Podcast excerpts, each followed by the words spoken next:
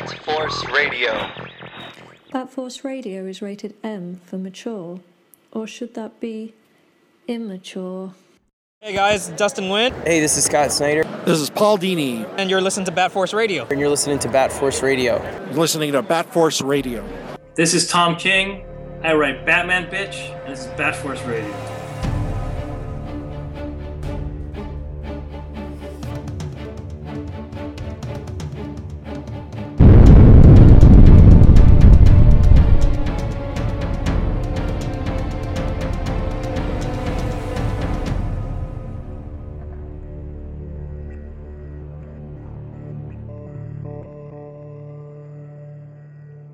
Welcome back to Bat Force Radio, the Batman and DC podcast with no limits. We have a full house for the pandemic edition of Bat Force Radio tonight.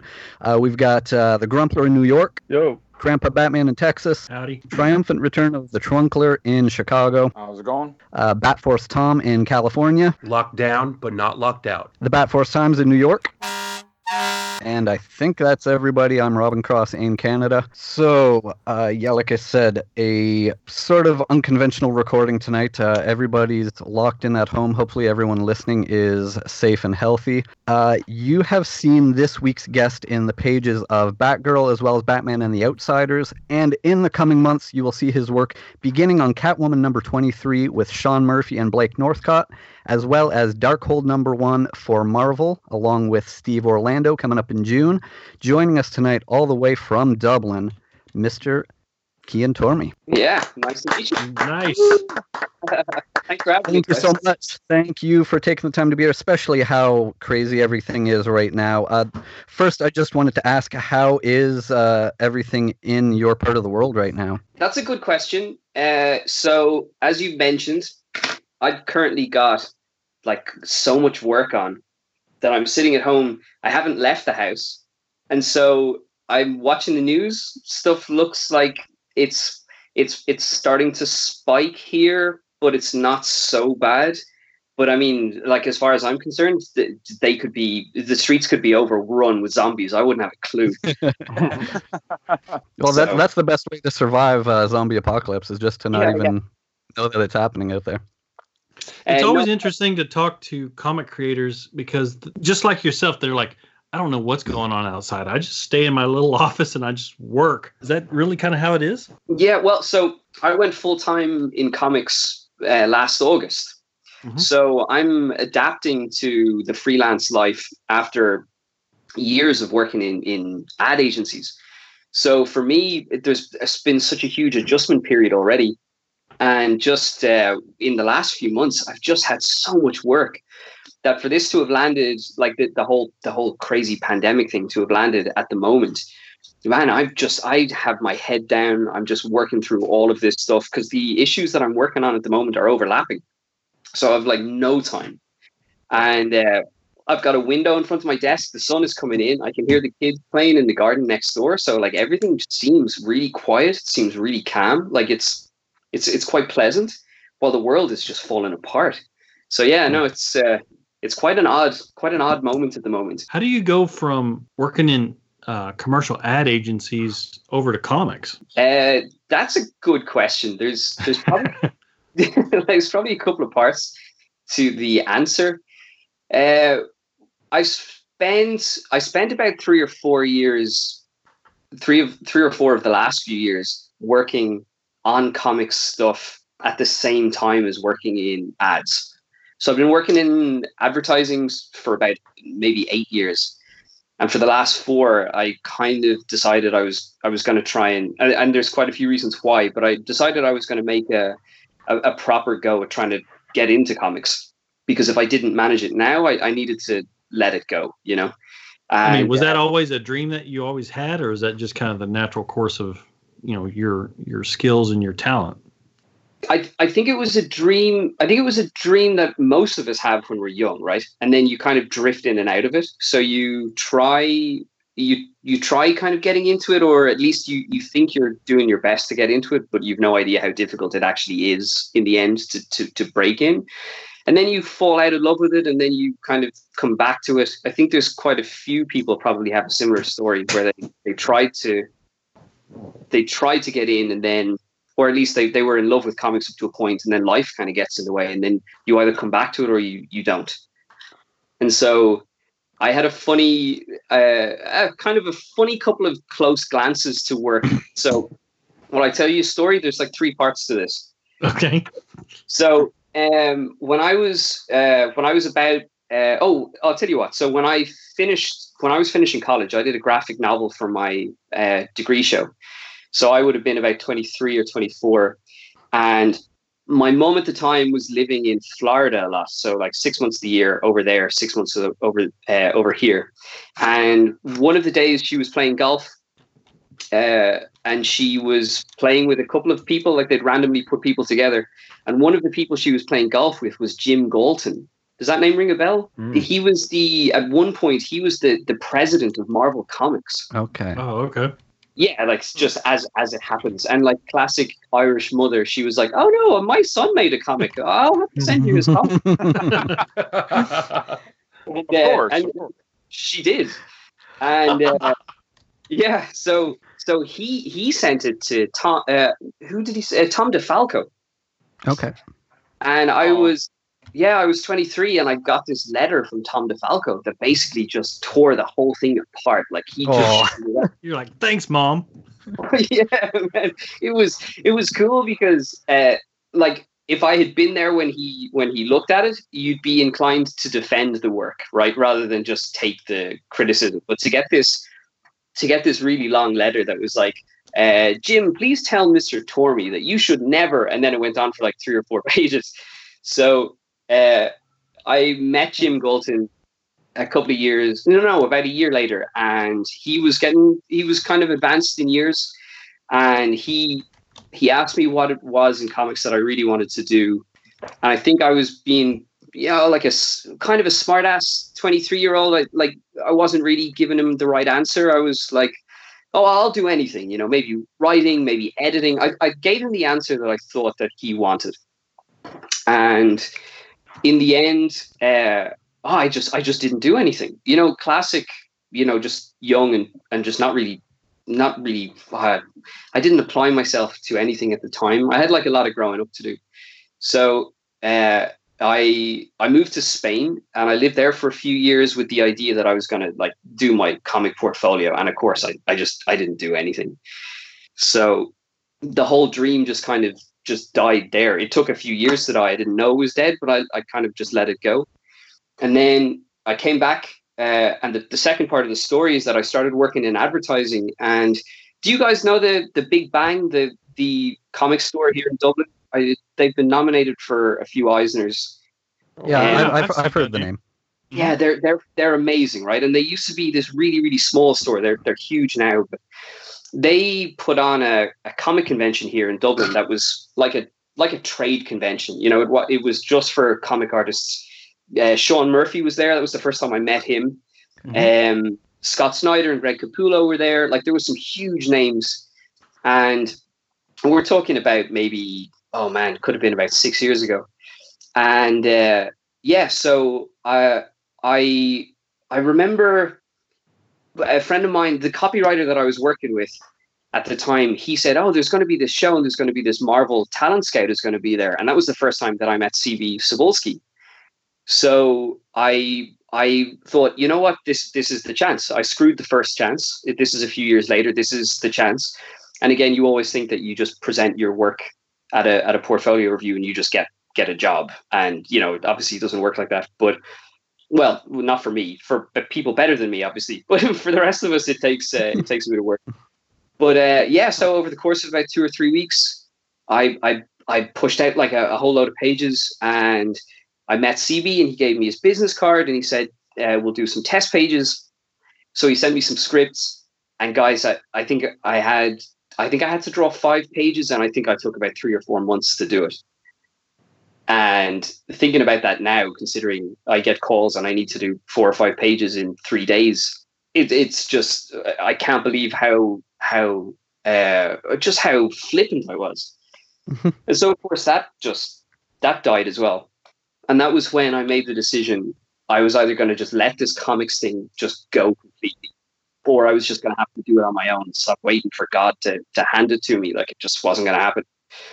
And so that was uh, yeah, that was when I started drawing more, um, reaching out to people to do some stories. And over the course of the last couple of years, I just kind of you know sidled in and yeah, it it ended up go going pretty well and, and pretty fast. So that's kind of that's the story in three parts. All right. Well, So where so before the comics stuff happened, you were already working in the ad stuff. Uh, you have uh, the background as uh, a- an art director. Uh, where where did your origin in art come from? What what piqued your interest there and led you down that road? So I uh, I was I honestly it started with comics and and it's amazing to be back at comics even though for a long period in the middle there that wasn't that wasn't the case.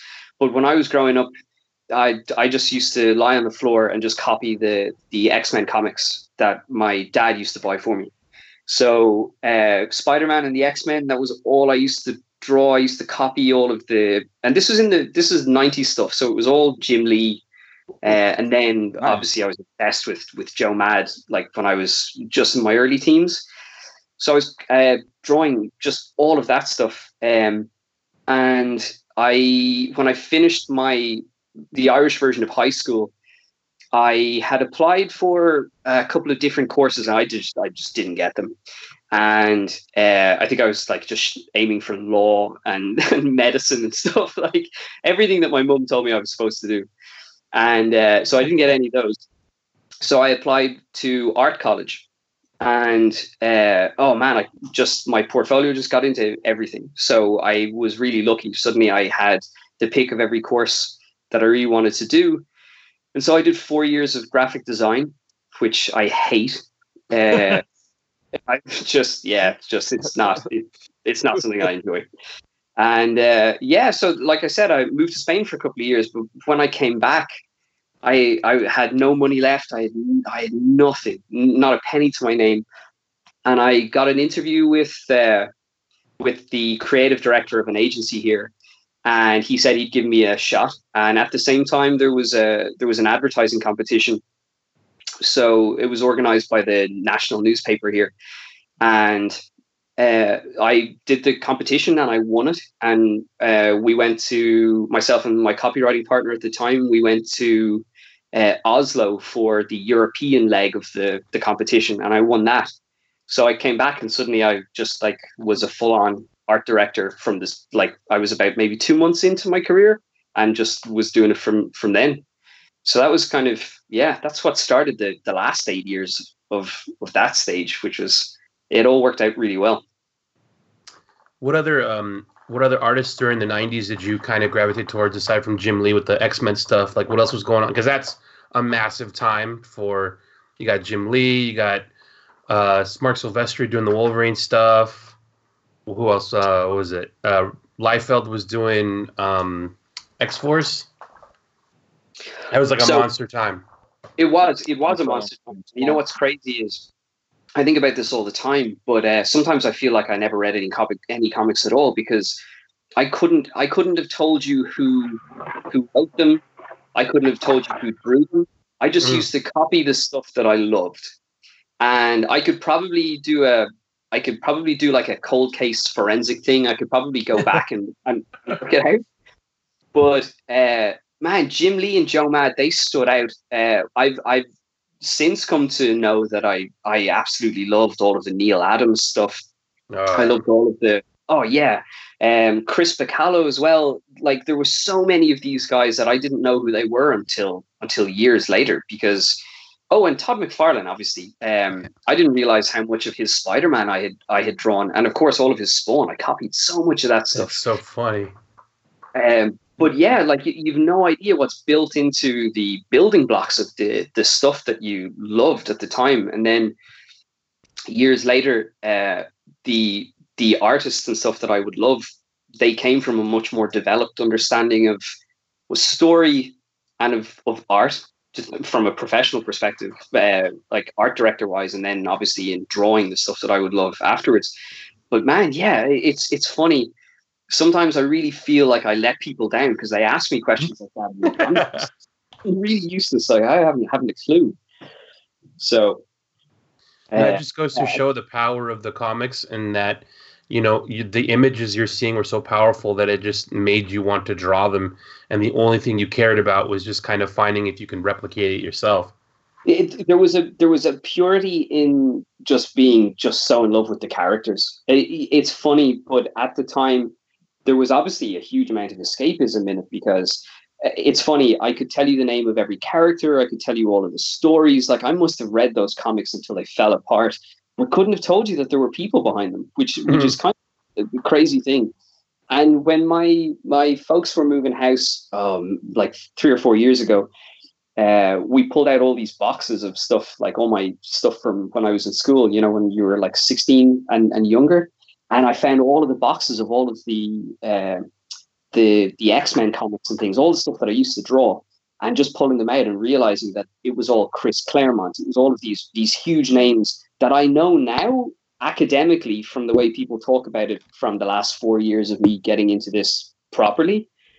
But yeah, so uh, like if people ask me who my favorite uh, writers and artists were, I couldn't tell you. But if somebody showed it to me, I'd be like, man, it was that. It was that all the way. Like, so yeah, it's kind of crazy, but I'm I feel like a a, a fake a fake fanboy sometimes. Uh, a, a, lot of people are like that. I work in a comic shop here, and I find uh, there are a surprising number. It's surprising for me the number of customers that I'll say, "Oh, hey, you should uh, you should probably have this book on your file that's coming out next month." And they're like, "Oh, why is that?" And you, you'll tell them what the title is. Like, "Oh, I've never really been into that character. Why should I have it?" Well, well the you know, and I'll name the the author on it, and he'll go, "Who's that?" And go, well, you have eight books that he's writing on your file right now, so it stands stands for reason that you enjoy his work, and you should probably have this. Oh, I had no idea that Oh, the same person was cool. writing everything I read. well you're doing such a cool job on educating people like because it's it's funny but you don't become a, a knowledge about something until you're until somebody helps you understand these really constructive parts because it is easy to like so for example so if you work in a comic store you know the opposite extreme where there's people who know everything and because they're they are the people who they speak to you at such length about stuff, it's easy to forget that there are so many people that really just don't know. And it is just about enjoyment. And we forget that obviously the the longer you're in it and the more you're kind of involved in how the sausage is made, you forget what it's like to just the purity of just enjoying something, you know? Um which is just yeah, it's it's quite cool. And it's nice to think that there's there's there are people that you can guide them towards the stuff that they love without them even realizing what it is that they love or why they love it. That's quite cool. Yeah, comics are uh, are seen for the most part, in large part, uh, in a different way from other mediums. Because how often does somebody watch a particular TV show because of who the producer is on it or or who wrote it? No, they they usually watch that show that's coming on because the actors that are in it or something. So that that can be seen as uh, I read this comic because Batman is in it, not because I know who the guy writing it is or I know who the editor is. 100%. So comics are, are held to a different uh, different standard that way. That's such a good comparison because it is exactly like that. And I think there's there is uh, there's very much a, a line. There's a line that you cross where you go from going to the cinema because you're you want to see a film that the actor is in. And if you get really into film you absolutely cross a line where you realize that the actor is turning up because the director is looking for them or the screenwriter was doing something. And that's kind of like this really this invisible line that people either cross or they don't. Um because man like there were so many times you know, when Val Kilmer, oh, so when Val Kilmer was in the Batman film, I must have watched a whole stack of Val Kilmer films after that. And man, he was never in anything like Batman. So I watched it trash. Like, so yeah, just as just as an example. What were some of the uh, the characters that you loved uh, to draw as you were getting into it? Like, oh, you said X Men.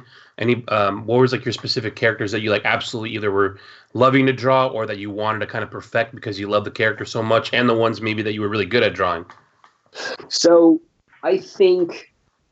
Oh, so there's two things. uh, I think what is funny is, when I was growing up, there was um, I I would I would copy the the panels, and I think about this all the time. Sorry, I'm getting ahead of myself, but the the panels where you had like a full character that did something really dynamic, and that's one of the reasons why the '90s was so cool. Like almost every panel was like a splash panel, right? Mm. So uh, Jim Lee could draw uh, like Wolverine, or Psylocke would turn up. You know, like Scott Summers would turn around and see Psylocke, and she she got a splash, but it would have been like a, a tall panel that any other artist would have just made it like a two shot or made it less dynamic.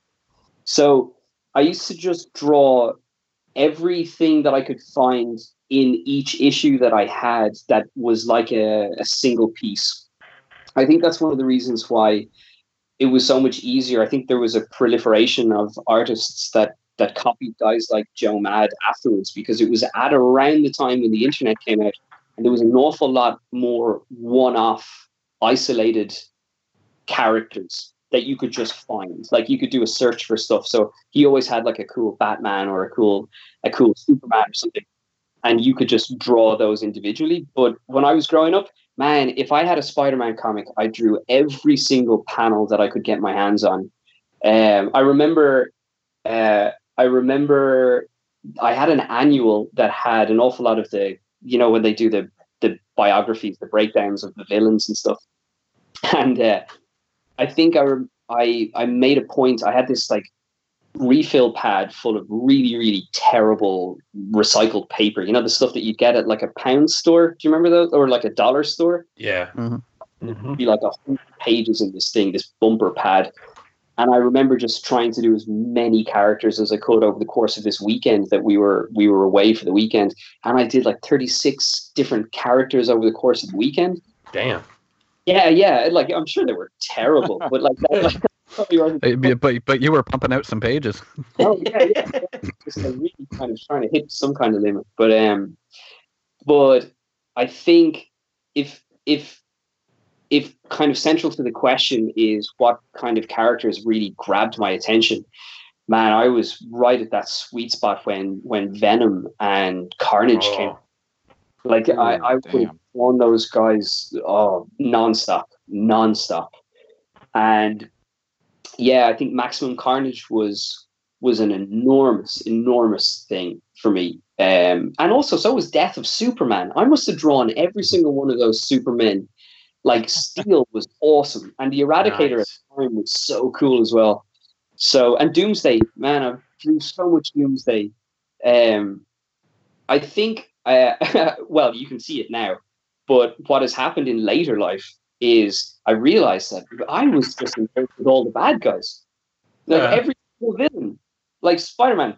Yeah, he's cool, but man, Carnage was the best. Venom was the best. And now I'm thinking about it, even going through like Doomsday was really cool. I'm like, oh god, I didn't, I wasn't drawn to any of the good guys. oh yeah, it's it's sort of fitting though that uh, the two, uh, at least the things that we're aware of that you're working on at the moment, are a Catwoman book and uh, a Doctor Doom story. yeah. And the Catwoman book is super fun, and the bad guy in it. Oh, I don't know if I can say this. Can I say this? Let's go all spoilers. Just spoil everything. Tell us the Yeah, whole story. come on. I won't, Fuck I it. won't, I won't spoil everything, but uh, I can't even say the main bad guy because the second issue could it could change. But um, Ah. So Selina, Or if, if, you, if you say if you say something, I'm just gonna text Sean and just say, "Okay, this was already laid out, so you're not allowed to change this." You're welcome. You're welcome. um, no, so uh, like in classic Sean style, uh, so Selina arrives on this this tropical island, and she uh, she's there for an auction. I don't think I'm revealing anything that's not in the solicitation. She's there. She's there for this this uh, supervillain auction, and she gets picked up by Snowflame. Do you guys remember Snowflame? Snowflame is this bad guy from. He must have been. I'd like to say the 80s, but it's probably the early 90s. But his his power is that he he becomes like God when he takes cocaine. Like, Oh, I You remember remember- ah, that guy. yeah. You mean my Uncle Tony? He was like in this bad. He was like in this bad anti-drug issue or something like that. Okay. I remember that. I remember that. he's awesome. So I get to go. Uh, I get to go full Miami Vice on it because uh, obviously Sean is involved in the script. So Snowflame is in like a full on like a like an '80s suit. Wow. He's got high tops on. He drives a, a Lamborghini Countach. You know the the, the. So, uh, oh man! And you know what? I'll tell you what. If you do text him, tell Sean Murphy that he screwed me, man, because Oh. he picked he picked the one car that the car is badass and it's so much fun to draw but there's all this dialogue that happens between the characters in the car and the car is is cool because it, it's got super low clearance from the ground but the windows are really low. So yeah. they these guys have to talk and so i had to kind of i had to play fast and loose with the size of like exactly where the roof was off their heads and stuff. Otherwise it would have been like two characters having a conversation through a really sexy letterbox. So I had to, uh, yeah so i had to take liberties with that but um, So did did you did you get to draw somebody snorting coke in this episode? Or this, this issue? not yet but not yet but i did give him i did give him like a really cool coke nail Ugh. so Oh yeah. So it's implied, uh, and he does at one point. He opens a, he opens a glove compartment, and there's there's a couple of bags and uh, and a, So, so you took this uh, '80s character uh, that was possibly for the purposes of uh, some sort of anti-drug message, and now he's Scarface. Yeah, yeah. No, we glamorized them like absolutely. well, like hold on. So, well, the original guy, if he was supposed to teach us any lessons, he was aimed at us. So we've either learned those lessons or we haven't. so, you know, true. but uh, yeah, so very very cool, very odd character to be handed, but it's yeah, it was awesome. And uh, as I mentioned, the other thing that you've got going on is uh, the Darkhold uh, book coming up for Marvel uh, with Steve Orlando. How did that one come about? So uh, I'm actually penciling one of the pages as we speak. Uh, how did that come about?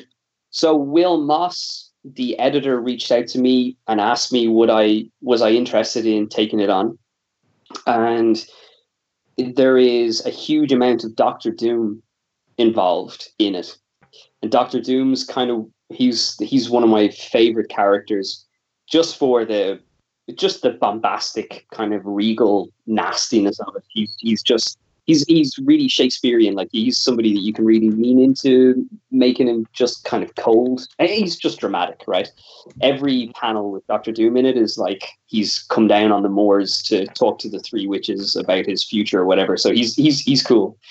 Um the very first Marvel job I ever did was when was a 10 page Doctor Doom story with Christopher Cantwell, you know the guy that wrote *Halt and Catch Fire*, the TV show. Oh, oh wow. Yeah, uh, yeah, he's he's he's a super writer, and uh, he had written a ten-page Doctor Doom story, and Will asked me, could I take it, and I did, and since then, um, I think Will knows how much I love Doctor Doom, and the ten-page story worked out really well. So when this came along, I was delighted that Will thought of me. That's kind of how that one came about.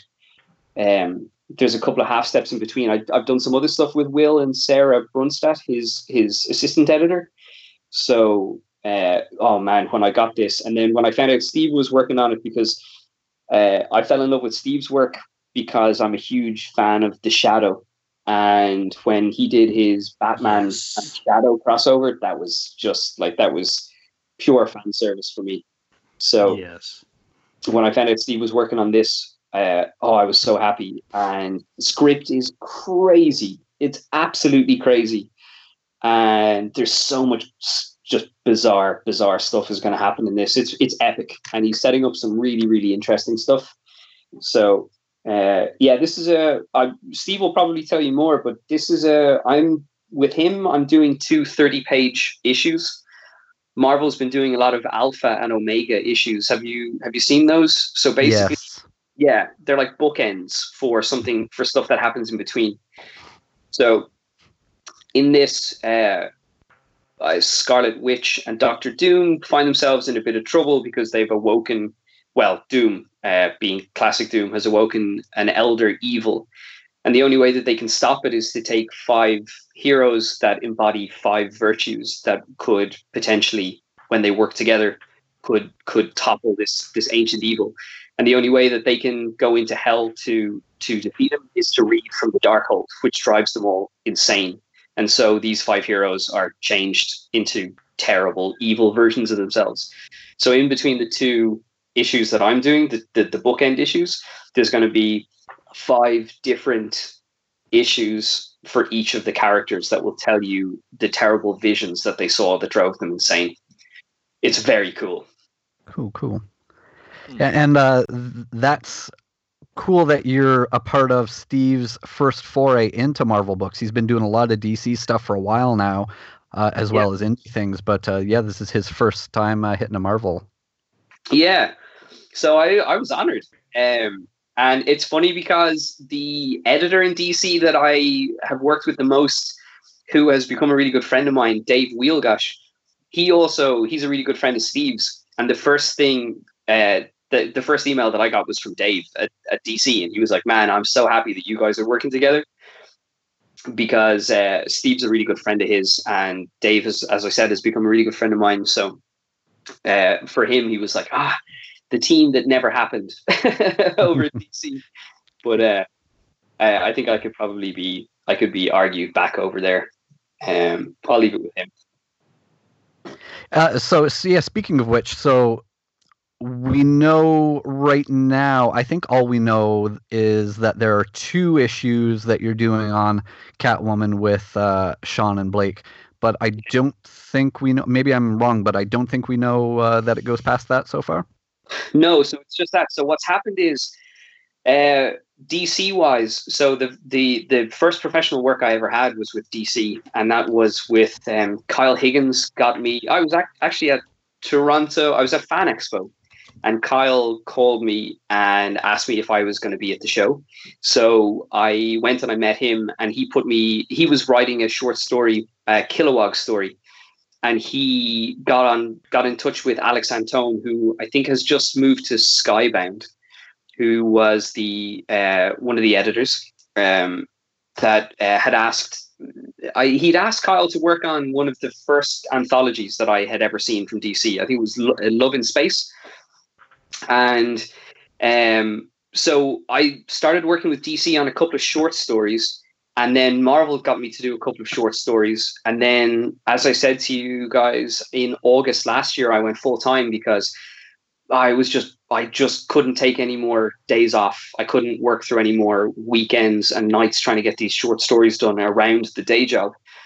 And the the the call had finally come in that said, "Can you do Batman and the Outsiders? Can you take a full issue?" And I was like, "Okay, look, this is the moment where I'm just going to have to, I'm going to have to leap, and I'm just going to leave my career and I'm going to try this comics thing." And I really genuinely thought that I would have a quiet year trying to figure out where this was going to go but I got a single issue, then I got two issues on Batgirl, then I got two issues on Catwoman. Now I've got two giant issues on uh, Darkhold, and it's just been ramping up further and further and further. So those are that's kind of everything in a nutshell.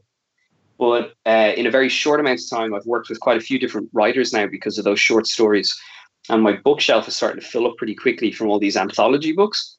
Mm. So, um, yeah, th- so nothing uh, I can't announce anything after Darkhold yet because everything's still kind of being discussed. But so far, it's just the two-parter. So Sean had asked me, would I be interested in getting involved in his Murphyverse? Nice. Because he had a couple of different ideas, and he'd asked me that I think before Christmas, and he had a couple of different uh, artists in mind for some some stories and uh, when he mentioned all the other artists, I was like, okay, listen, thank you for thank you for thinking of me, but it's never going to happen because these, like, obviously Sean can pick from the, the best artists in the world, and he had done. So uh, nothing happened there. But then I'd say maybe two months later, he he messaged me and he said, look, uh, I've got you on this this Catwoman thing. I think it's going to be brilliant, and that's how I ended up with with Catwoman. So I've got my very kind of tall, grizzly guardian angel, smoking stogies and drinking whiskey and driving fast cars. uh, that's a, a nice feather uh, in your cap, though. That has to make you feel good to have an artist as accomplished as Sean is asking you to come over and, and do the work on his books.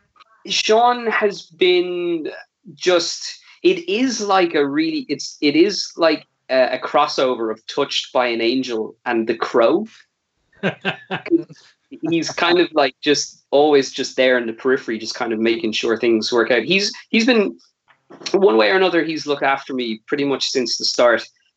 But what happened early on was, uh, do you remember when he did his uh, his workshop where he had five artists go and stay with him? Right. Oh, yeah, yeah.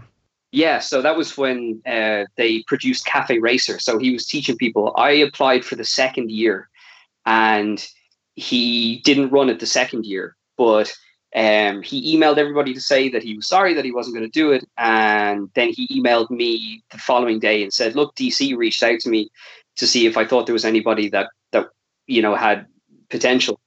And he had sent my stuff on to Brian Cunningham, who is the the group editor of the Justice League books.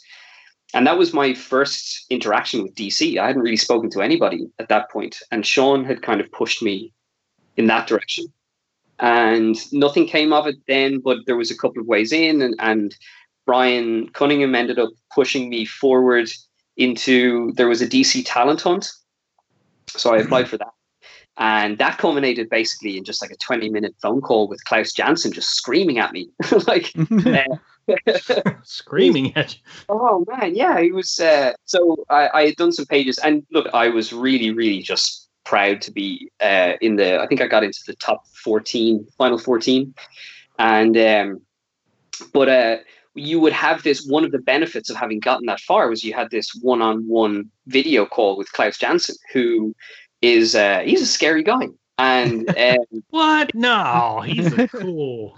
uh, yeah, he obviously hasn't shouted at you yet. no, Yet. but uh, yeah, no. So uh, no, he he was reviewing the pages, and uh, I was really conscious of the fact that you know it's like a job interview, and well, that's what I thought it was. So you kind of have to take the you have to take the criticism well, which obviously you probably should anyway. But um, he was saying, "Oh no, no, there isn't enough. Uh, there isn't enough black on your pages," and he's he's so right. Like you learn this lesson once, but but drama and composition, everything everything comes from the amount of black on the page. Uh, like the you could paint a page entirely black and you guys know already if you've ever seen a comic where the page is black it's dramatic right Yeah. it's not dramatic if the page is white so he has a point and he just kept going if your composition is weak it's because you don't have enough black on your page and he, he started getting really angry and uh, so I'll tell you what I learned that lesson man but uh, yeah so oh I suppose actually now that I think about it uh, I I met Sean and then it led to Klaus Janson shouting at me. So it's probably not that good a story when you think about it. When when we get around to having uh, Klaus on the show, I'm specifically asking hey, let's talk about there not being enough black on Cian's oh, pages. like he's just like oh, I vaguely remember somebody whose pages were terribly, terribly boring and undramatic, but I couldn't tell you who it was. that would be my legacy. Ooh. that's what I love about talking with you creator guys because you guys give us, you know, ammo for the next guy that comes along. So yeah, that's going to be a fun story. Oh no, I knew this. It's, Uh, that's funny how the uh, how the timing on this has worked out though because uh, I had been speaking with you about coming on the show because you were working with Sean and Blake on the Catwoman stuff, yeah, and then as we started nailing down a date to do this, uh, the Darkhold book was announced that you're doing with Steve, who I already had scheduled to come on a couple weeks from now. It's just funny how that all worked out. Well, you know, it- it's in some ways, as happens in every industry, as you guys know as well. But um, like, it can be quite a small world, um, and there are so many interesting kind of moves, lateral moves from so many creators. And I, uh, you know, it's it has been pointed out to me before. It's pretty clear, but I've been really lucky because so far in the last the last what year and a half of of working professionally, I've been offered uh, work from both sides of the aisle. So it's been really fun because that means that I've got I've gotten to work with such a huge array like array of of really talented writers and editors as well. So I've been really lucky that it hasn't been one or the other just yet, that it's been kind of both. And this was just one of those really interesting uh, inflection points creatively where uh, Steve had left DC, where I was getting more and more work. And then bizarrely, we ended up working together in Marvel, of all places, where like that's the last place I would have thought that we would have ended up together. But I have to say, uh, as a as a collaborator, he's he's fantastic, and I'm not saying that just because you're going to talk to him next week. but uh, no, I, got, I have to say, just even craft wise, I got his script. He asked uh, initially, he asked me whether I wanted to work um, Marvel style or full script, and this was one of those moments that, as I said before, because I've got Catwoman and Darkhold at the moment. Just this issue is they're overlapping. So, um, as much as I would have loved to have gotten a little bit more involved in the storytelling of just kind of pulling the the the Marvel plot apart, it was just it was imperative for me that he helped me out with a, a bit more structure. So, in the end, he sent me the script, and but it was full of links to uh, references or locations that I didn't know, like so much stuff. And it also it was just really nice. And this is just um, uh, just fiddly art stuff. But in the script, he addresses so many of the notes to me. He's like, "All right, Cian, this is where we need the Scarlet Witch to just go crazy," or this is going to be one of those things, Cian, where Doctor Doom is going to do something crazy. And it's just it's quite nice to know that you the script was written with you in mind so that you're not just a supplier on one end, you know, that uh, you you were very much in in uh, involved in the thought process for the writer. It was really quite nice. Do you ever look at scripts and go, "Oh my god, how am I going to pull this off?" I have I have gone. Uh, well, yes. Sorry, yes, yes is the short answer. I know I was trying to think of the diplomatic way to answer that, but yes is the answer. I've had a few where because I did a lot of short stories, uh, and I in in a succession there last year. There were were one or two short stories where I was like, ah, there's there's an awful lot to fit into ten pages here, you know. And there's one or two things that it feels like they're being set up that I can't really set them up. There isn't space. There like there's isn't enough real estate on the page, or I can set it up, but there isn't really a payoff later on, which which that's frustrating because you want to get it right. You know, you want to crack everything and you want to give everything space to breathe.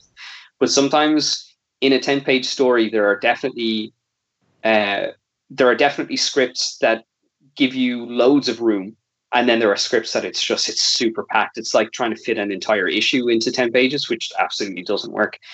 Um yeah, so yeah, there's been quite a few times where oh, and also really small things. I was working on something recently and I never thought about this before. But uh, writers need to keep an understanding of the geography of a scene in their heads. That had never occurred to me before. Have you seen uh, the last Mission Impossible film? Uh, the uh, the one with One uh, he Henry Cavill. Yeah. Uh, no, sorry, the one before that. Sorry, it was the one before that. The reason I bring it up is because have, that whole there's a whole scene in the Vienna Opera House where there's like four different things happening and there's an assassination attempt about to happen. And I don't know how, but Chris McQuarrie keeps the geography of the scene perfectly understandable. You've got like people downstairs, you've got people in the opera box, you've got somebody on stage, there's a fight scene in the wing.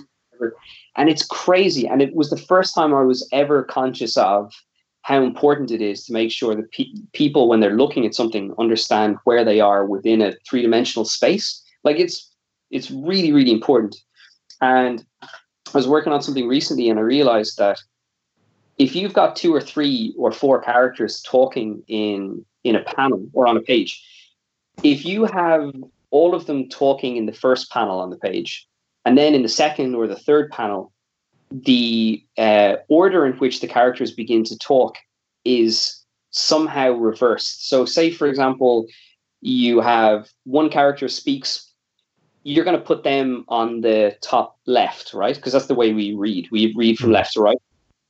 So if you get down into another panel and suddenly the third character is speaking first, man, the, the, the whole geography of the page is thrown out because you you have to set up where all the characters are in the first panel to make sense of where they're going to be in the third panel.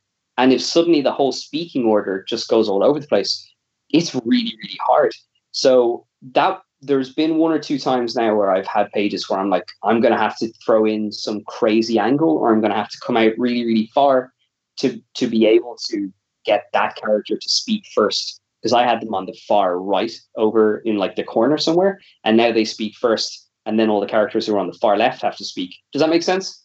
Yeah, yeah, because uh, as an artist drawing pages in a comic, you're sort of the director, the cinematographer, yeah, the director of photography. Yeah, you you have to worry about all this stuff. Yeah, And the light guy, according to Klaus now. Oh, yeah. oh my god, I'm having I've got PTSD. Uh, yeah, no, and like uh, you're 100 percent correct. It, those are absolutely um, and look, normally it's it's not an issue. It's just there's inevitably going to be a point where uh, it's not two characters speaking or even three characters speaking. And you'll often see even when you've got two main characters speaking and there's 15 other characters in the panel they're not going to do anything. And if you have like you can get away with it in some of the big team books because uh, if there's like 20 like if it's the justice league you can just jump into something close of two characters talking to each other or one character says something but if you have three characters or four characters speaking in a small room and one of them speaks out of sequence, man, it's so hard to solve that problem because you really have to figure out where they're going to be. Uh, it often makes me think of, you know, uh, you know, they always say if you're going to do an exam, you got to read all the questions first. Like you cannot start to solve your page or your script until you've read the whole thing because you can have something absolutely perfect and then on the following page somebody does something and it just throws the whole thing out. So yeah you, you, really got to it is exactly like being a director and quite a lot like being a director for stage rather than film i think. Like you've got to worry about where the camera is but you really need to understand the 3d space and where those characters are going to go and how they're going to cross over each other and how that dialogue is going to make sense when one of them speaks out of turn. Like it's it's quite fun. It like it's it used to give me the sweats when when I'd have to break down a, a script, but now it's becoming one of my favorite parts because it's a real. It's like a Rubik's cube. Like you really have to solve quite a lot of stuff. Um, yeah, all the lighting and, and the composition stuff that comes afterwards, but the storytelling, for me at least, the storytelling comes comes first. Well, you you reference Mission Impossible. Do you kind of watch movies now to see how they frame the story and kind of apply that to your own work? Yeah, so I loved film before, but then after working in advertising, I was an I was an art director. So we would get a brief from a client, we'd have to crack it, and it was up to me to come up with something clever, depending on whatever the medium would be, whether it was for TV or radio or well, less radio, but new newspapers or print or whatever.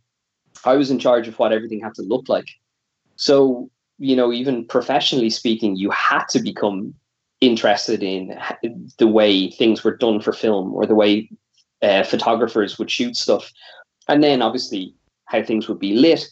And if you had an in like if you already had an interest in that kind of stuff, that would obviously feed into the the kind of art director you'd be. But yeah, you you you end up getting so deep into that stuff. And I was working with a copywriter who was a good friend of mine, and we had written we had actually written comics when we were in college, and uh, nothing came of those. But uh, we ended up working together for about five years as a team, and he got me really into screenwriting. So then you start getting into story structure and when I was saying to you guys earlier, as an artist, I, I stopped reading comics when I, I think I must have been about 16 or 17 because I discovered, drink and cigarettes and and skate and stuff. But uh, but I got back into them when I came back from Spain. I would have been about maybe 27, and I started reading stuff for the story. So I got more into uh, books by people like Rick Remender and and like guys that really understand serious like story structure, and uh, but all of that came from a love of writing. So and all of that was fed by the very much by the advertising career. So now the like the storytelling of this for me is it really is a joy because when you're handed a script and you get to break that stuff down and you if you already have a, a love of like how scripts are written anyway oh man like pulling that thing apart to then refit it and then also sorry but you're drawing superheroes and superheroes are awesome like it doesn't matter how old you are awesome Oh yeah. um, I was talking to Roberto Poggi. He's the the Italian inker who's who's working with me on the Darkhold book, and we were just saying that what's really fun for me is when you get a script and you read through it, and the script starts to tell you what the tone is. You know, like every book should look different. I know your style is going to be there, and the way you tell the story is going to be relatively similar, but the tone is always different, and that's really cool to me because I've done stuff like uh, I did a short story with Mariko Tamaki. She I did a Beast boy story with her, and that felt like it should be fun and it should be simple and there should be lots of kind of silliness in it. And then I did a Kronos story there for one of the New Year's Eve anthology books, and man, that thing was dark. Like it was super dark. And the Catwoman uh, story that's kind of a mix of both. So you've got her. She can be as dynamic as you want it to be. It's kind of a bit of a heist story it can be dark if you needed to, but then you get to Darkhold, and man, this thing is just it's Doctor Doom going up against Cthulhu. You, you know, like it's it's intense, and so there's no room for any uh, comedy in it necessarily. But man, it's just big scale and like crazy fights and lots of lots of well, Klaus Janson's going to love this comic. I'll tell you that. but, uh, But I mean, yeah. you you gotta expect an inker to want more black on the page, right? You know. No, no, for sure. And you know what? He was right. I just don't like being shouted at. He's a sweetheart, man. He would never do that. no, you know what? Uh, yeah, no, and and he was right. I'm, I'm just joking. But uh, yeah, so no, for me, like a huge thing is getting the script and reading through it, and and just um, do you know what I always think about it? Like, you know, when you get lots of different pieces of, uh, you guys have Blu Tack, right? You know the the, Yep. the yeah.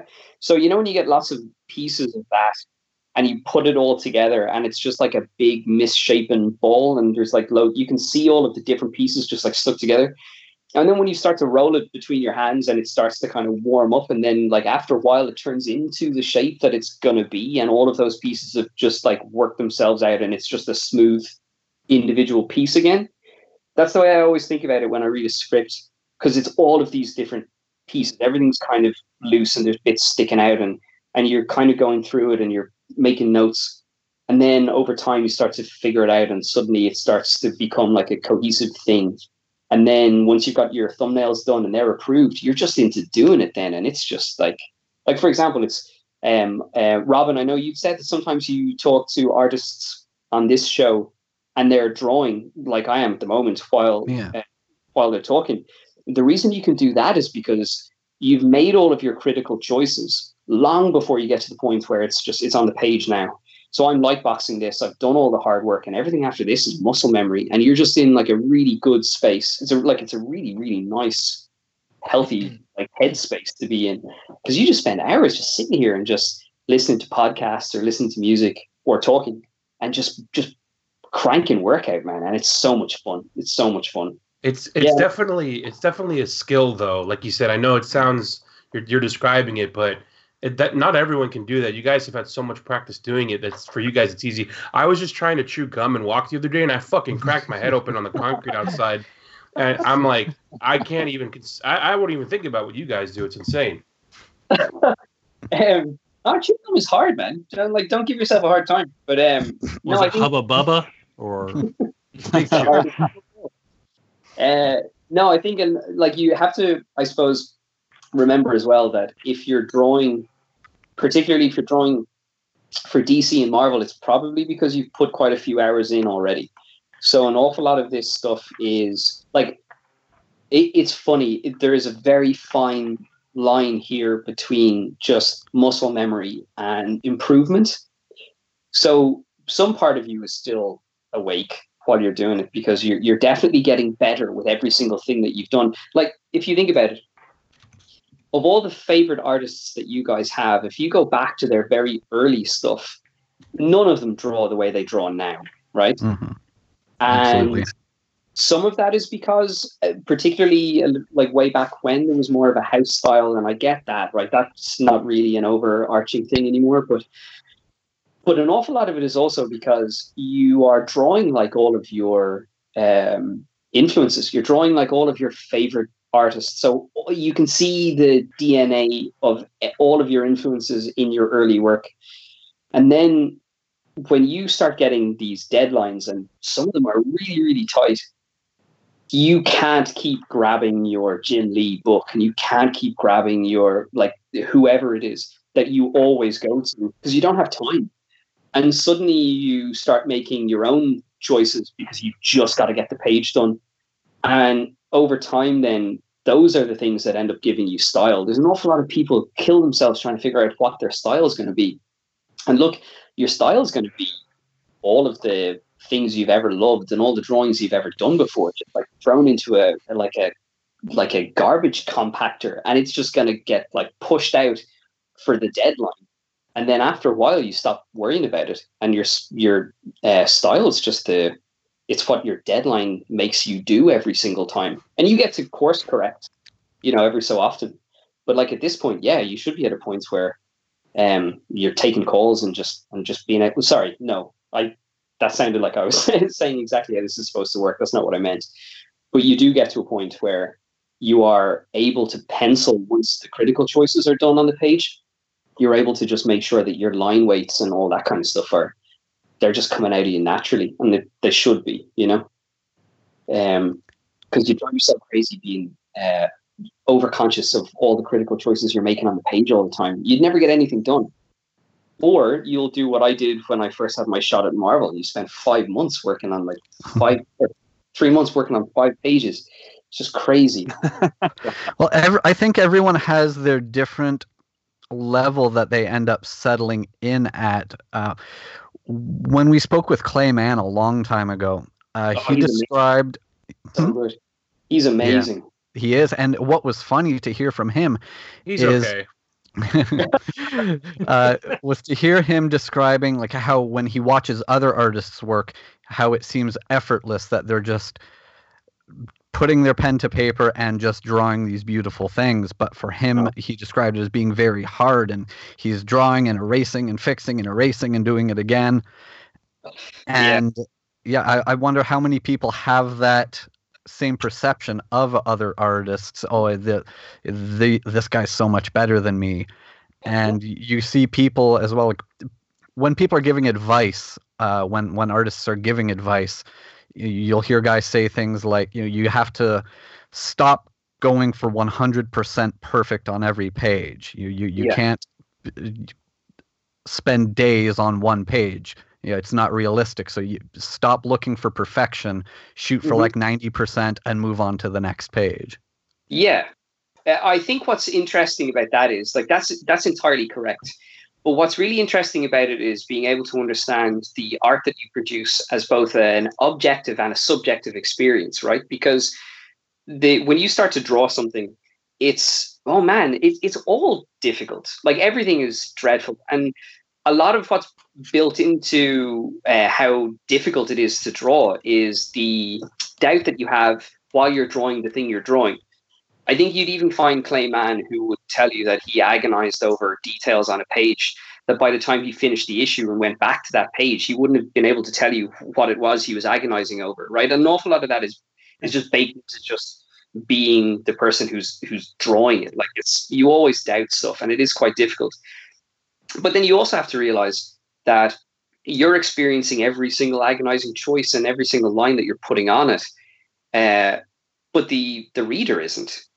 You know, one of the cool things that I learned from working in uh, advertising for so many years was, uh, you know, it was my job to worry about getting the retouching on a photo right and, and all that kind of stuff, or getting the edit right with the director for whatever ad we were shooting. But there was always a point where the client didn't see it anymore. Like you, you can there's a point where you can overcraft something. Like it's finished sometimes. And I think that's the 90% that people talk about. It's a good rule of thumb to just aim for it to make sure that it's that it's done. But there's also a point to just know that like you're not drawing for you. If you were, you would never you would never finish anything. But you're drawing for other people. And as we were talking about, like, you know, you're getting storytelling down, you're getting dynamics down. I saw somebody tweet recently uh, for those people who kind of zoom in on some kind of janky hand that you might find in a panel, like if somebody does like a googly eye on somebody or whatever, that it's not fair because uh, artists are doing like a thousand drawings in an issue. And it's interesting because that's your 90%. You're never going to get it right. But most people don't see it because that's not what people are looking for. You know, like it's it's a it's a story. So yeah, it, it's it is hard, but I think you have to understand that ultimately the thing is going to be seen by everyone else, and so you're drawing for them. You know, mm-hmm. you're making critical choices for you in the storytelling, but the final art is for other people. Also, the colorist is going to make you look really good. So, oh yeah, absolutely. and that I, I know you've done. Uh, I think you've done some some inking as well, right? Um, that that's one thing that I have looked at. Jim Lee is a good example of this. I've looked at Jim Lee pencil pages and just thought, I don't know where. How do you even know where to start with inking that? There is so much going on that when it's just those light pencil lines, yeah. sometimes I don't know what I'm looking at. Oh yeah. Where do you even start with doing that? Oh, it's cool because um, when you like the pencil thing is it's the it's getting your gesture down and making sure that the dynamics are in there and that the like get the face right, get the hands right, and you can pretty much screw up everything else. Like you know that's that's what we look at. Everything else is going to be fine. But once you've sketched it out, the the the the inking part is the craft part, right?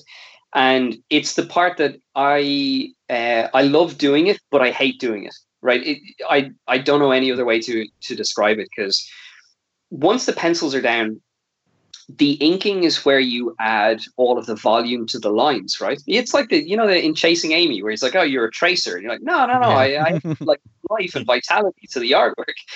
Uh, that's that's the inking stuff. So you get in and you just try and find where you can just add the actual dynamism to the lines themselves. Like the the dynamics are in the pencils, which is why you'll often you'll often hear uh, and you hear Joe Mad of all people say it um, that he hates to ink his pencils because he feels like the life goes out of it.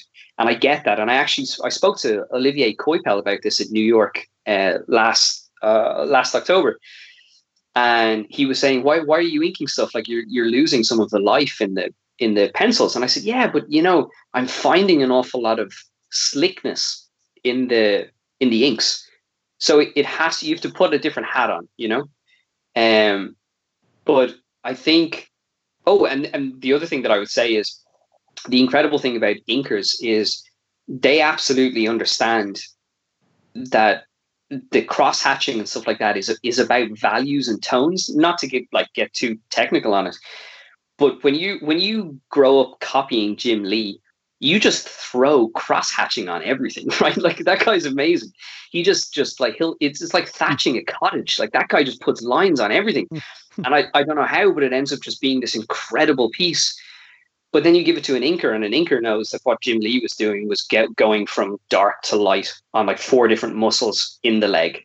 And and it's just those guys have a and also sorry, but we know that inkers know that the more black on a page, the better the page. Like I can't So, uh, absolutely. when in doubt, black it out.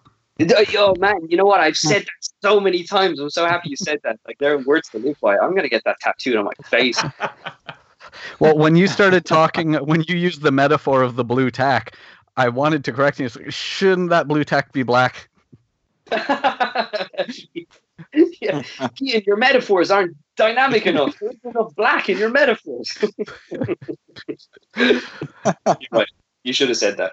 Um, but yeah, so yeah, I don't know. When, when it comes to inkers, so sorry, your original question was, so I like? I also ink a lot of stuff. I would normally ink myself. This time, I've asked for Robbie to help me because I would never get the Darkhold issue finished before Catwoman issue two starts. That's how tight these these deadlines are. So in this case, I got onto the editor and I said, "Look, is it okay with you guys?" Because I actually I actually called the editor and said, "Look, Sean Murphy's just called me and asked me would I do this job." And they were like, "Yeah, of course. You've got to you've got to take these jobs when they come in." Uh, so I, it was up to me to try and find a way to solve it for them. But they were happy if the solution I found worked. So myself and Robbie will work on Darkhold, but I'm inking all of the Catwoman stuff because that's just it's it's more fun. Like it's takes a lot longer and it's a lot harder because it's a se- separate job, but it's uh, but it's also still a lot of fun. Like and and you get to show Klaus that you know how much uh, black needs to be on the page. No, could you imagine? Could you imagine the ultimate showdown where I'm like, what about this, Klaus? And he's like, who are you? Actually, I was uh, I was thinking about this because I met um, Dan DiDio at New York. I met him at New York in October, and uh, I said, um, "Oh, I was with Kyle Higgins." And Kyle said, "Oh, Dan, uh, this is Cian. Uh, he he's uh, he's working for you now." And he turned around and he went, "Hey, man, I love your stuff. Uh, what do you do?" Get the coffee. yeah, yeah. Great that you do have this glut of jobs coming at you, and it came from you having the the courage to make that leap leave the job that you had to to take this full time, you know, do what you had to do and and give this your full attention. Uh, Yeah. How close did you come to taking the safe road? Oh, it's that's well, it's a good question because to be honest, I was I was living the safe road. Like uh, you know, I was I had my career, everything was fine. Career uh, career trajectory was going really well. Um, and and comics was what I wanted to do. So at any point, I could have just stopped the comic stuff and just continued on and, and just gone on to be a creative director somewhere or started my own agency. You know, it just it was always an option.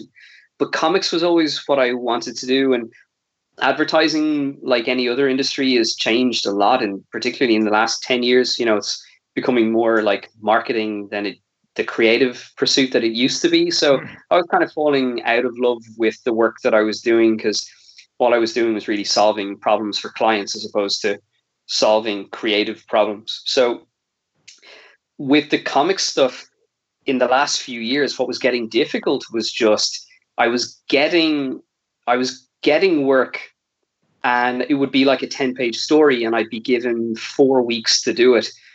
And oh man, you were I was working on the train on the way in. I was working on the train on the way home. I was working through my lunch breaks and then working on the, the weekends. And when I got my first Marvel gig, the Doctor Doom story, I had to take a load of my holiday days, you know, sick days and stuff. Thankfully, the traffic manager that I had in the agency that I was in, she knew.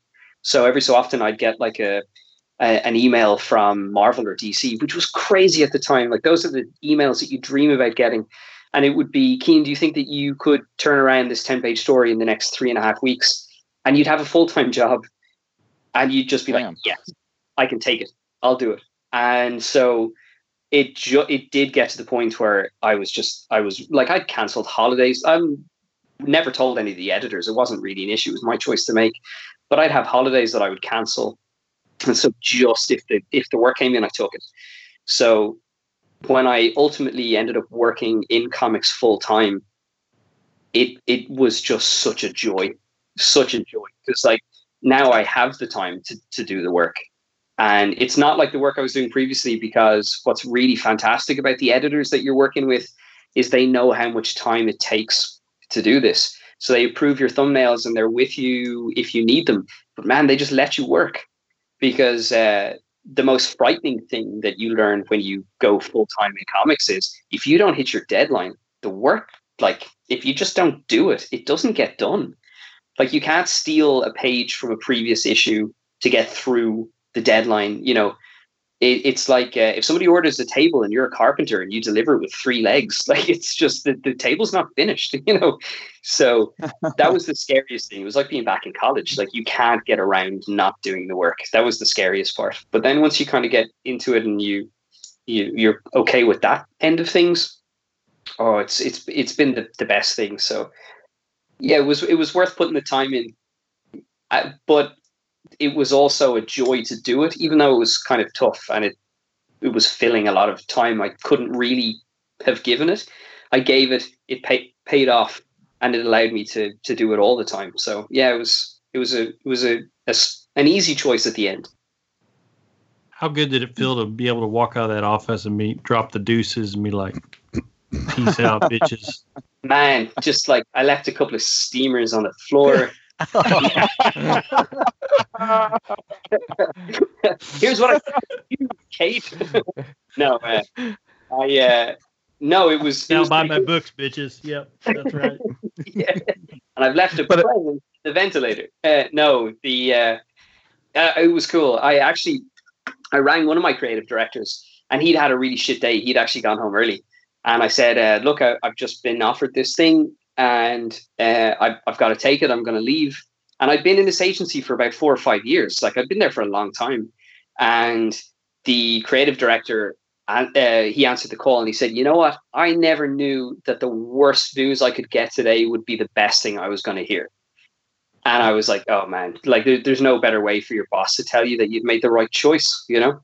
Yeah. So, so yeah, I, I left a like a department of creatives that I'd worked with for about five years, and it was just every single one of them knew that it was the, the right choice.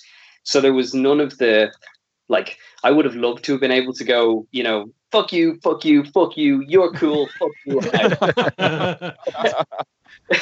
it didn't. Uh, it did. It wasn't necessary in the end. Maybe next time. it's just me shouting at my cat, like "fuck you, I'm out." if DC came to you and said, "What book would you want to do an ongoing with? You know, twelve issues or more, or and any character you haven't done before." And then the flip side, what character would you want to do for like a short story, like um, that you haven't done before, four to eight issues? Like, what Uh, would be what would be the dream for DC to come to you and say, "Look, pick any character you want, your choice."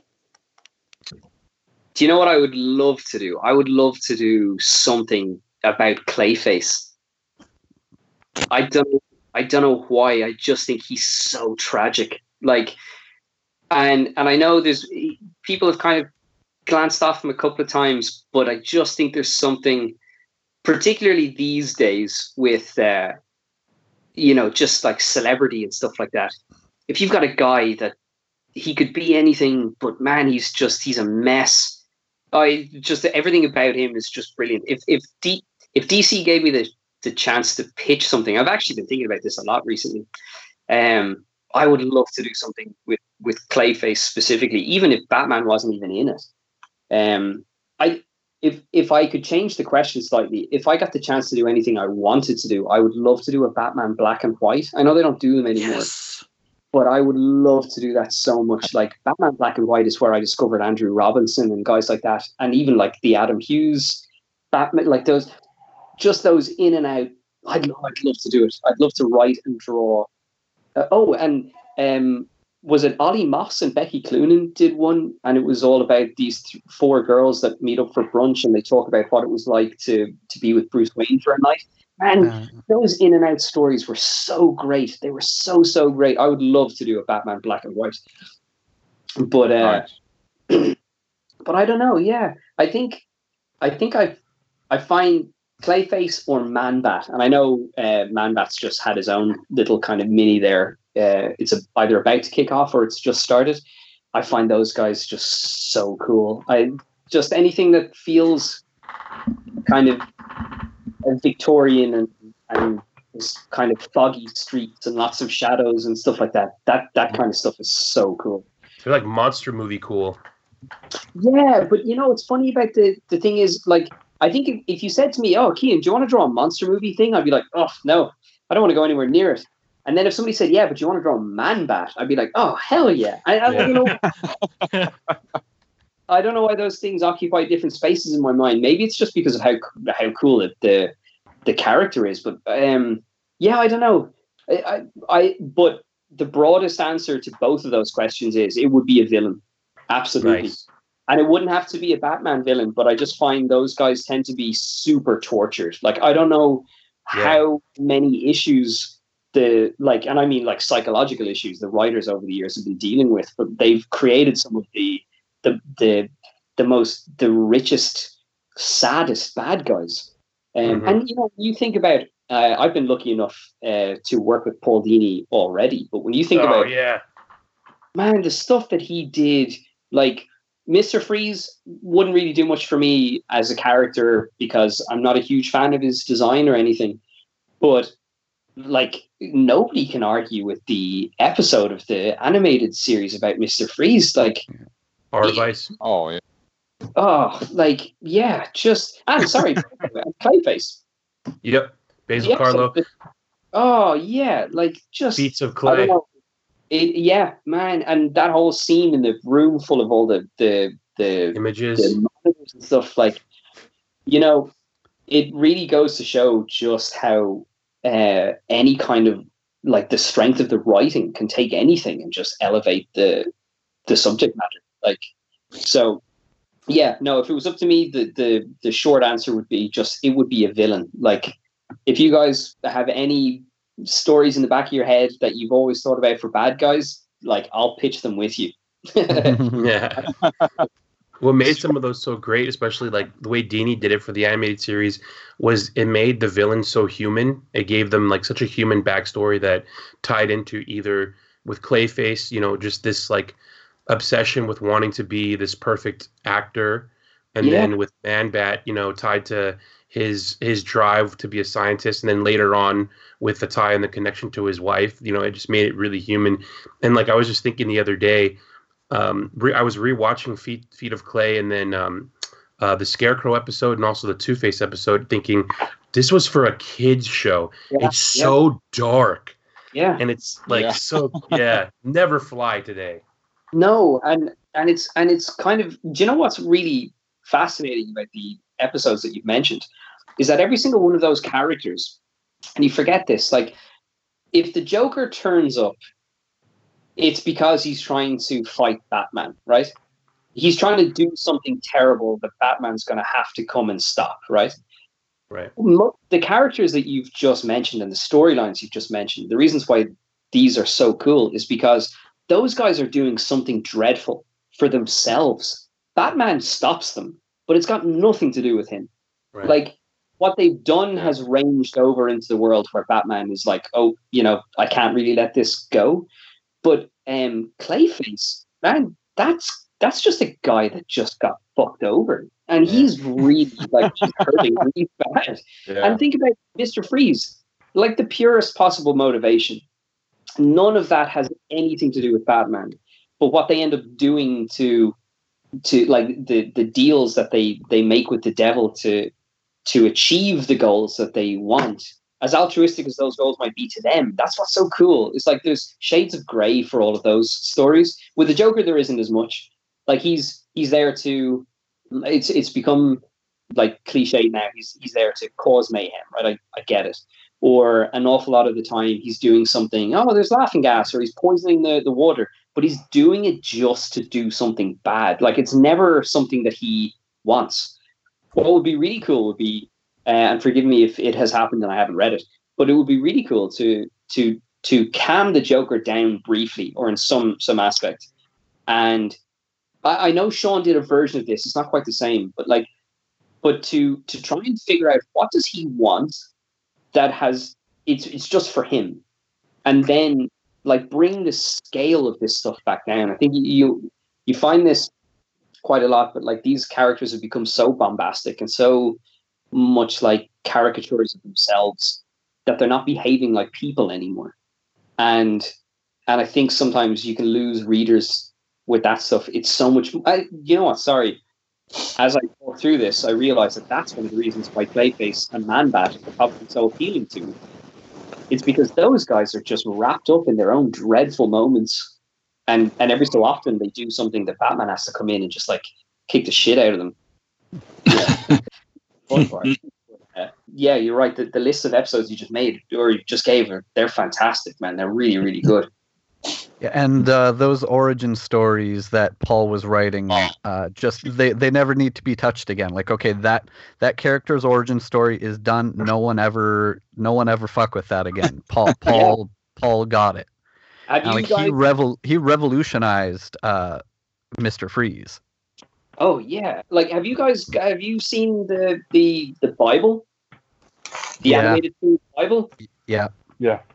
For Mhm. any of your listeners who haven't heard about it, it's worth looking for because um, I heard about it first, oh, maybe five or six years ago, and I looked it up, and uh, I, I have one here beside me. It was one of the first things. Again, the benefit of working in an agency was being able to run off a like 200 page documents and then use the hole puncher. Um, so uh, don't, tell them I, don't tell them I did that. But uh, so I have one of those here in the studio beside me. Like, um, it's fantastic, and like I don't know an awful lot about the animation behind series, like TV series, but the the work that those guys did on the guide for everybody, the characters, their motivations, and their origin stories, as you said, it's phenomenal. It's really, really amazing. uh, now we're about to have uh, Paul coming back to the universe of the animated series and the comics. Oh, oh, really? Yeah, he's doing uh, doing some more comics with uh, I believe it's Ty Templeton drawing them. Oh, wow! Oh, that's so cool. That's such a great team as well. Um, and I should point out that uh, the Catwoman that I'm drawing in these issues is wearing the animated series costume. Nice. I don't know if you guys knew that. Yeah. Killer Uh. I, I've seen um, Sean's uh, covers for the two issues, Yes. but uh, I don't think we've seen any of uh, your interiors yet. Oh, uh, well, they haven't. But if you guys want to shoot me your email addresses, I can ping you a couple of pages. Uh, Ooh. yes. I think you've Oh. uh, got mine, but uh, I'll send another email over. Yeah, uh, I can show you one or two, uh, and you can see what she looks like, or at least the first moment that she turns up. Nice. Uh, Oh. Again, no spoilers. New phone background. yeah, it has been an honor. Thank you so much for having me on the show. Oh, no, thank you. Thank, you Thank for you so taking the time to do it, especially when you have so much uh, pressure on you right now with all these projects going. Uh, Yeah. It's awesome that things have uh, been hitting so well for you. Oh, thank you. And listen, uh, it, it's been a lot of fun. This was a great break. And hopefully there'll be more stuff coming out soon. And uh, yeah, if you want to talk again, just give me a shout. If Sounds you good. want, uh, please plug your social media and where our audience can go and, and find more of your work. You can find me at, and uh, I would give 10 out of 10 to everybody for saying my name properly. I don't know how you managed to do that. Uh, it, my all my social media handles are the same. I'm at Cian Tormey, C I A N T O R M E Y. So you'll find me on Instagram and Twitter. Please follow me. Please say hello. Uh, I love talking to everybody, uh, and will always respond uh, if I can. So uh, yeah, that's you'll find me there, and just don't be a stranger, All right. Awesome. Awesome. guys. Thank, you so much. Thank you, Cian. You have a great night. Look All forward right. to seeing the books come out. All right, thank you guys. See you later. Hey Gotham dwellers, make sure to stop everything right now and subscribe to Bat Force Radio. We can be found on iTunes and SoundCloud. Don't miss out. Guaranteed to satisfy all of your Batman and DC needs.